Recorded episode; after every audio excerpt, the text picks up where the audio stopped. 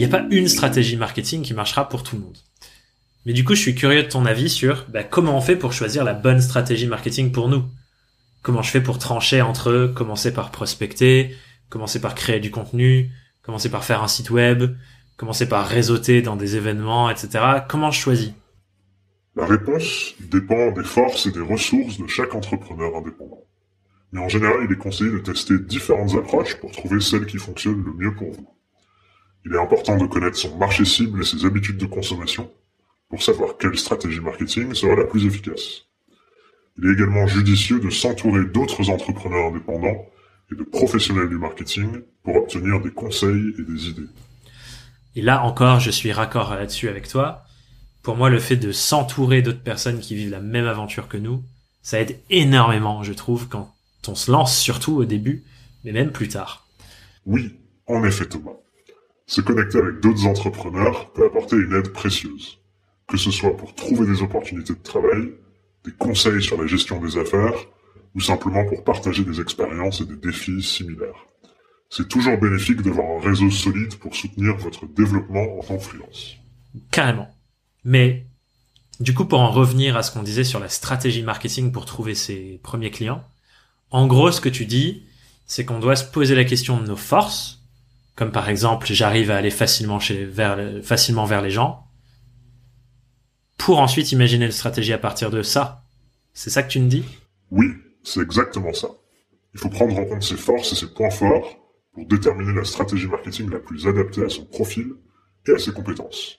Cela permet d'être plus efficace dans sa recherche de clients et d'obtenir de meilleurs résultats. Et du coup, est-ce que tu peux nous donner un exemple d'un couple Points forts et stratégie marketing adaptée Tu pourrais faire ça pour nous, nous partager un exemple? Bien sûr. Par exemple, si votre point fort est que vous êtes très à l'aise en public et que vous avez de l'aisance pour les présentations, vous pourriez adopter une stratégie marketing axée sur les présentations en direct. Vous pourriez par exemple organiser des séminaires ou des webinaires pour présenter vos services et atteindre votre marché cible.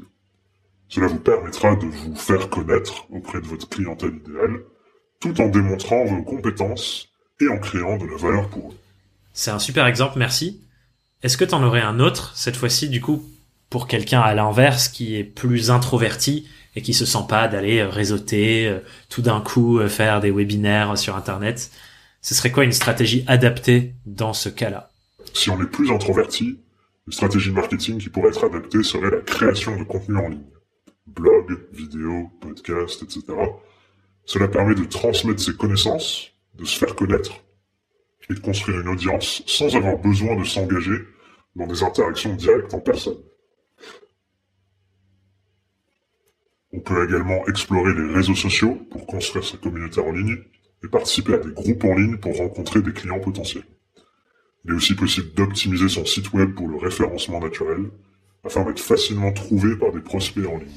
Du coup, l'idée de ça, si je comprends bien, c'est créer des liens et des premières relations en ligne pour que ce soit un peu moins engageant avant d'aller plus loin quand la confiance est installée. C'est ça, c'est ça? Oui, c'est ça. Les réseaux sociaux, les forums en ligne et les groupes de discussion peuvent aider les personnes introverties à créer des connexions et des relations en ligne, ce qui peut les aider à se sentir plus à l'aise avant de passer à des rencontres en personne. Super, merci pour toutes ces réponses, ChatGPT. Pour qu'on termine sur cette partie de l'interview, est-ce que tu as une recommandation de une chose clé que n'importe quel freelance devrait faire à ton avis pour trouver son prochain client? Idéalement quelque chose qui prend pas plus de 30 minutes. Oui, une des choses les plus importantes pour trouver son prochain client est d'optimiser son réseau personnel en prenant le temps de réviser sa liste de contacts et de faire un suivi avec ceux qui peuvent être potentiellement intéressés par ses services. Cela peut être fait en moins de 30 minutes en envoyant des mails ou des messages pour prendre des nouvelles, partager des actualités ou simplement faire un check-in. Cela peut également inclure la participation à des groupes en ligne ou des événements en ligne pour rencontrer de nouvelles personnes dans votre secteur d'activité et étendre votre réseau. Ça, je suis complètement d'accord sur ce sujet.